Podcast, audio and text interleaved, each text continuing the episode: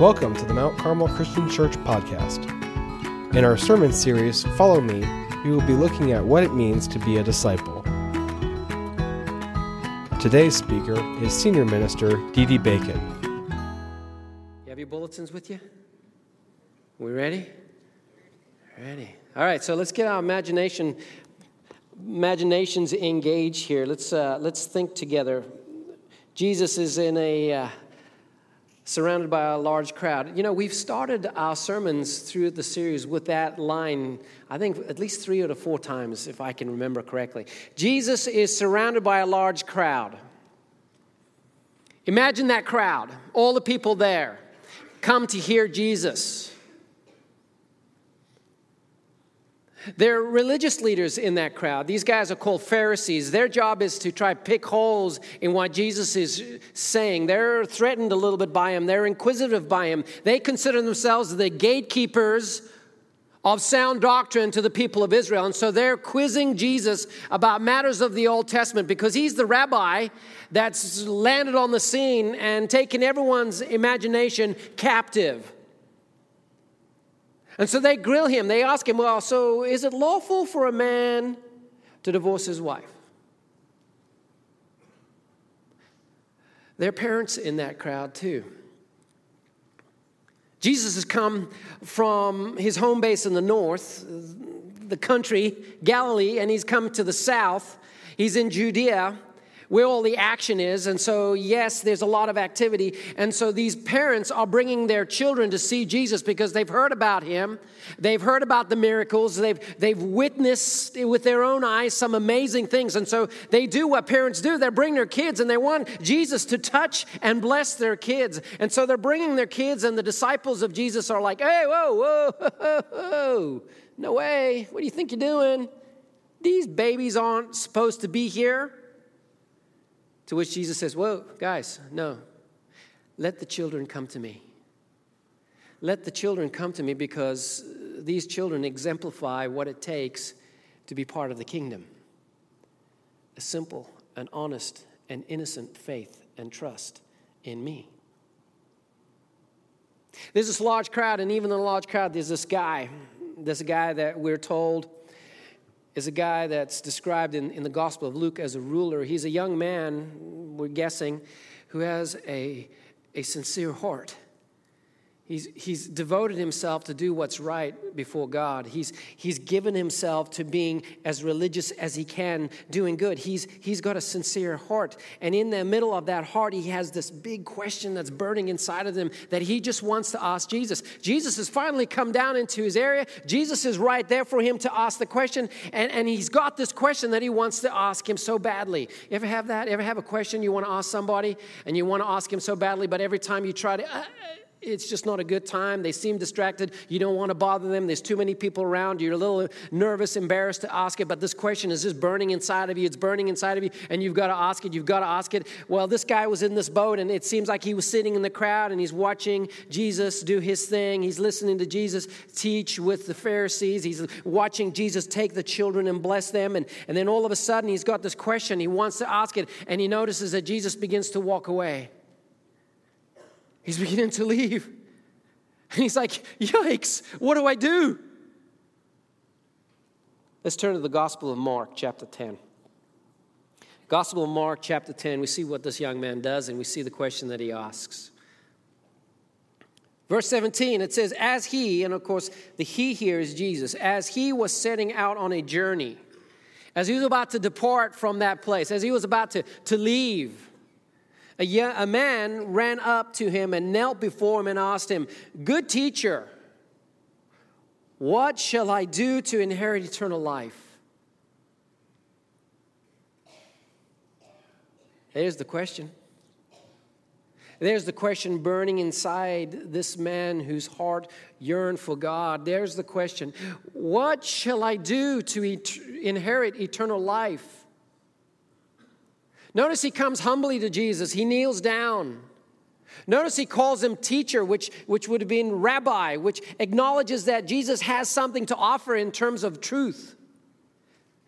But notice he also says, You're not just a rabbi, you're a special rabbi, because he says, You're a good rabbi.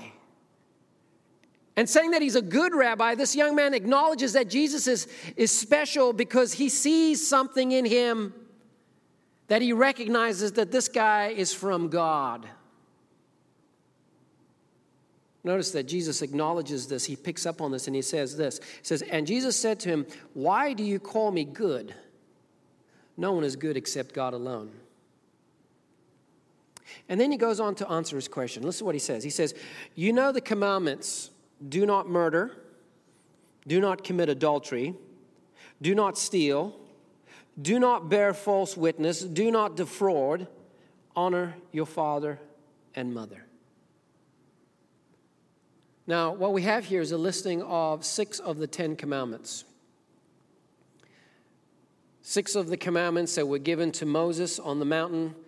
Those Ten Commandments were ultimately a summary of what God expected his people to do in order to walk with him, to be classified as his people.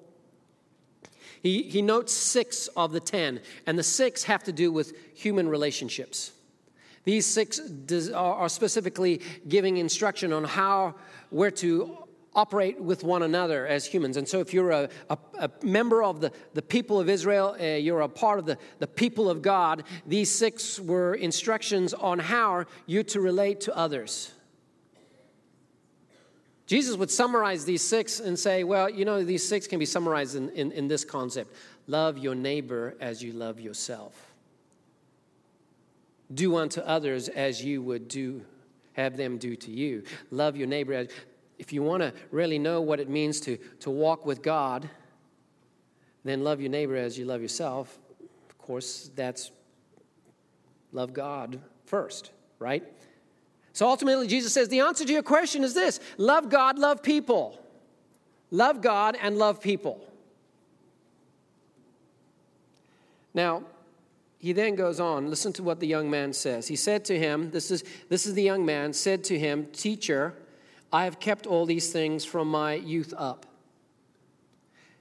Teacher, I have kept all these things from my youth up. Here we see an insight into this young man. He's a good man. We would say he was a man who sincerely gave himself up to follow God. We would say this was a young man who is a very religious person. We would say this is a guy that, that we would look to and say, wow, he's the kind of guy that, that you would expect uh, to be blessed by God because he doesn't get drunk, he doesn't cuss, he treats honestly with people, he's faithful, he's good. He's a good man. When he said, I followed all these laws, I, have done everything that, that, that you've said, Jesus doesn't say, No, come on, you know, no, we know. No, he's, he, he takes him at his word. He doesn't correct him, Obviously, this man was a good person. Obviously, this man was walking right with the Lord, if you want to say. But guess what? It wasn't enough, was it? Even after all these things that he was doing in his life, all these good things, he still had that burning question inside of him. What shall I do? And when you hear when you say that, he's really saying, What more shall I do? Because what I'm doing isn't enough to inherit eternal life. Ultimately, with deep within inside of this man was a hole that his good deeds could not fill. So what did Jesus say? He said, looking at him, Jesus felt love for him. I just love that phrase. Isn't that awesome? Why did he feel love for him? Because here he saw a young man whose heart was sincere, his desire was pure. He really, really, really wanted to know what it means to be made right with God. He was truly a seeker. Looking at him, Jesus felt a love for him and said to him, One thing you lack. Go and sell all, your, all you possess and give to the poor, and you will have treasure in heaven, and come and follow me. Here, Jesus points to something that we talked about last week. See, the way to eternal life, we said last week, is how? It's through death and resurrection right? The cross of Jesus, the empty tomb of Jesus, allows rebirth, new life, resurrection, transformation, presence with God. It's the way of grace, we said. And we said the big cross of Jesus and the big empty tomb of Christ provides a way by which uh, we, who are his followers, can have our small cross of surrender so that we might be born to new life in our day to day. The way to be made right with God involves the cross and the empty tomb. The man believed that he had to add another good deed to his already impressive list of pious behavior. Jesus said, No, you don't need to add another good deed. You need to take away and give up the good. You need to surrender. Last week, many of you came forward and, and, and, and, and poured out your heart before God and, and submitted yourself in, an, in, in a commitment of surrender. On those flags, you wrote your name. On those flags, you wrote your heart's desires. You poured out stuff. You, you communicated, and you took a flag, you put it at the foot of the cross. You made a commitment to surrender. That's why we have all the flags out front as a reminder of that beautiful moment last week. Those of you that weren't here, you're invited to partake in that, maybe off the service or during response. You can come down the flag's still there by the basket, and you can do the same thing. You can write your name. If there's something you want to surrender, if there's something you want to give to God, if you want to give up, then you can do that. But last week we, surrender, we called to surrender, and we said surrender is the means by which we are able to receive that which God has given to us. And Jesus says the same thing surrender. Surrender, as demonstrated in you being willing to give up all your wealth, give it to the poor, and come and follow me. But unfortunately, this was something that the man could not do. Listen to this. It's what it says. At, but at these words, verse 22, but at these words, he was saddened and he went away grieving, for he was one who owned much property. Now, before I continue, I just want to say something right off the bat regarding this. Please do not take this whole teaching as a conversation piece for the good or the evil of wealth. It's not about wealth. Unfortunately, we have two schools of thinking within Christianity that are both extreme and are both wrong. The one school of thinking says that wealth in itself is inherently evil. A wealthy man is a person who is inherently bad. So if we're followers of Jesus, we should expect to be dirt poor, and particularly our leaders should be expected to be dirt poor. Our preachers and our priests should have nothing. They should give themselves to the vow of po- poverty because poverty is a virtue. And they use this text as a proof text to that theological position. But that's an extreme, and that is incorrect. On the flip side of that, there are those that say, no, uh, the sign of God's blessing is wealth and prosperity. In fact, we call it the health and wealth gospel. And that says that if you're living right with God and you're receiving God's blessing, then you will receive material blessings in this world as a result of your faithfulness to God. In fact, your faith will be measured by the number of digits in your bank account. And so, those who preach this gospel, they say, well, the man of God who is walking and is anointed with God should be the one that's actually the most blessed. So, it's okay for him to have mansions and millions and fly around in Lear jets doing his ministry. That is wrong. Those folks come to passages like that and they kind of skim over it and they get to the, to the passages where it talks about you will be blessed if you follow God and, and, and that. Both extremes are wrong. This is not about money. This is not about wealth. This is about the answer to the question What shall I do to inherit eternal life? And the answer to that question is surrender. For this man, surrender involved giving up his wealth. But for you and me, it may involve something else. Now, there's two important truths that Jesus highlights here that are, are, are, are I want to unpack a little bit here. Two important truths that we operate by. Two things that actually I have been, I've been saying, and it's going to be a saying this in a different way, but hopefully you get this. two things that we operate by in this world. The first truth is this the first truth goes like this If you do good, then you will get good things.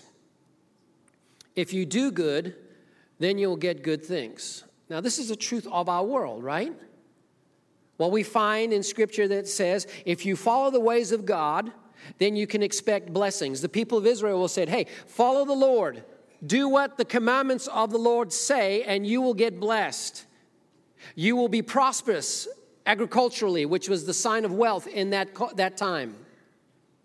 You will be able to, you will be able to gain riches and wealth and influence. Your, your health will be good. Your crops will be, will be good. Your, your life will be good. Your relationships will be good. And guess what? When someone attacks you as a nation, then you will be able to be strong enough because God will be with you and you will defeat them. If you do good, then good will come to you. Now, on the flip side, the opposite is true, right? If you do evil, then bad things will come to you. If you do not follow the ways of the Lord, guess what? You will suffer, your crops will fail, your relationships will be destroyed. There will be bad things coming into your life. When an aggressor attacks your country, you won't be able to defeat them. You will be put into captivity and enslavement. Why? Because if you do good, then you can expect good things. Now, this truth still happens today. Follow the ways of the Lord and you will be blessed. It still works today in, in many things. Uh, eat healthy and your body will be healthy. Work hard and you will receive the, the, the benefits of hard work. You will receive the blessings that you put into because you did good and you are receiving good. Follow the ways of the Lord, follow the wisdom of the Lord, and you can expect good things in your life. This young man was example A of this truth, right? This young man who was a ruler, is also very wealthy, was obviously a man who followed God's word to the T. He did good and he received good. He was example A of this principle come to life. But the trouble is, is it wasn't enough. In his mind, he had to do keep doing good in order to get the good, and he realized that in Jesus there was something more that, that he needed. There was more to, to, to out there that he knew. He could not find the peace. He could not find the certainty that God was with him. He did good and he received good, but it wasn't enough. That way didn't seem to work. It didn't, it was inadequate. Hence, he asked Jesus the question, What must I do? What more shall I do to inherit eternal life? And Jesus pointed to a deeper truth. There's the truth do good and you will receive good. We live by that. But there's a deeper, more powerful truth. And that truth goes like this Give up your good and you'll receive the best. Give up your good for Jesus, follow Jesus, and you'll receive the best. Give up your striving to earn God's approval and accept the gift that God gives you, eternal life by grace through belief, and you will receive the best. Surrender to Jesus yourself, your good, and you will receive the best. Now, there are various examples of how this works in a person's life. Remember the story of the little guy called Zacchaeus? It was a tax collector. Zacchaeus was a wee little man. A wee little man was he. He climbed up in the sycamore tree for the Lord he wanted to see. Remember that? As the Savior came that way, he looked down and he said, Zacchaeus, you come down, for I'm go-. We used to say when I grew up, we're going to your house for tea, right? Because Jesus was English and civilized. Anyway, But what does it say? Zacchaeus had an interaction with Jesus. He was a wealthy man, and what did he do? He gave. The surrender he made to Christ manifests itself in the generosity of giving away his earthly possessions. This young this man was challenged with the same thing. Yet he couldn't give up. He couldn't make that manifestation because his wealth was a symbol of his striving to do good, and he could not buy into the steeper truth that he had to give up his good in order to receive the best. See, scripture says that, that, that our hearts, when receiving grace, come to a point where we recognize that God has given us grace and now we're called to be a conduit of grace. And guess how that manifests itself? It manifests itself in realizing that God is the giver of all good things. All the stuff that He gives to me, He's given to me as a stewardship for me to make investments in this ministry of grace, to make heavenly investments. Therefore, if I'm right with God and He's working with me and I've surrendered myself to me, then I'm into, I'm going to express that in generosity. I'm going to be a giver. I'm going to give away away my stuff. And even if I have a lot of stuff, I'm going to give away a lot of stuff. But God, God has blessed me. Well, I'm called to bless others and make an investment in His kingdom. Are you following with me? Give up the good in order to get the best. How about this good? How about the right for revenge?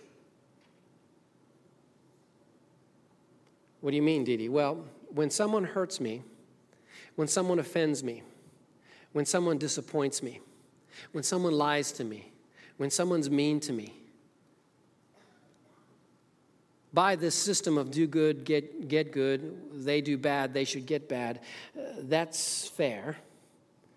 By the system of revenge, when someone hurts me in this way of law, then it's appropriate for me to expect them to pay for it, retribution to demand that they pay for their wrongdoing. That's right. That's justice. Right? That's justice. Eye for an eye, tooth for a tooth, right?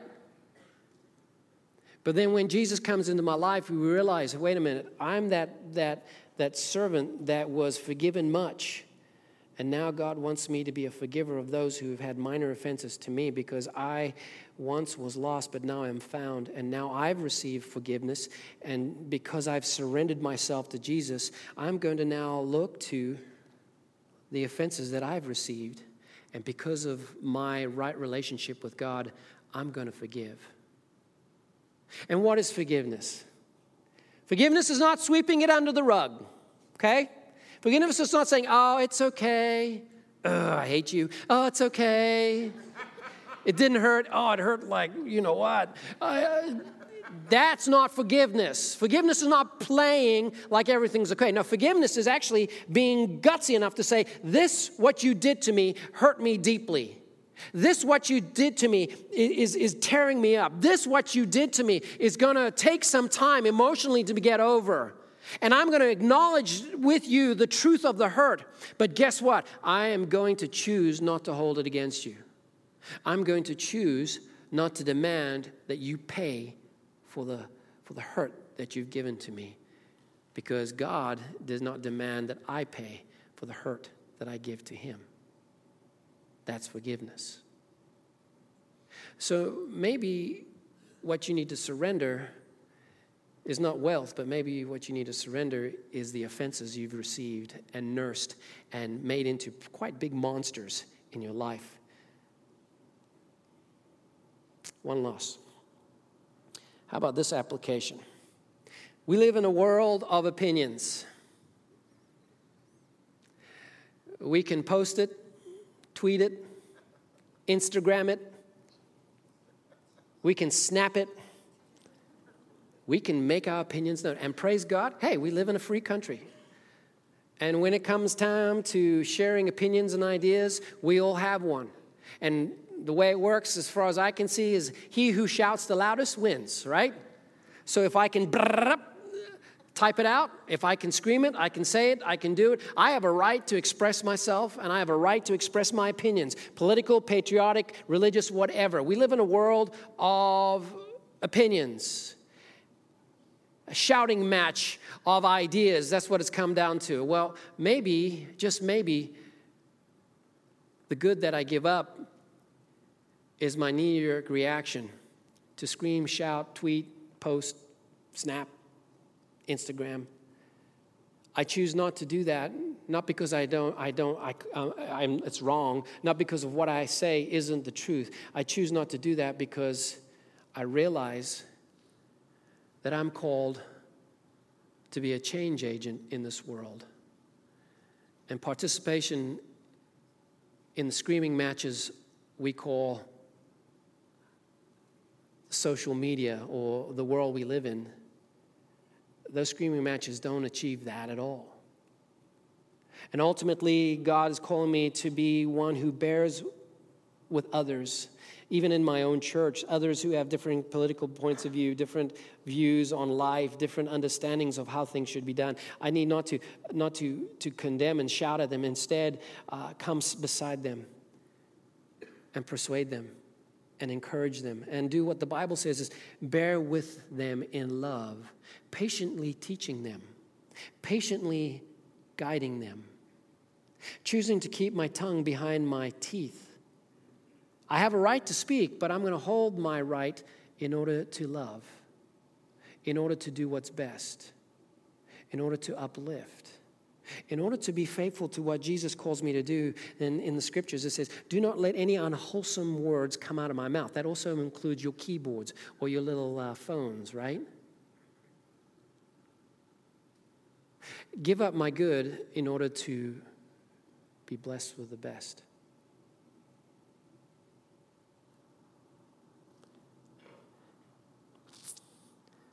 What must I do to inherit eternal life?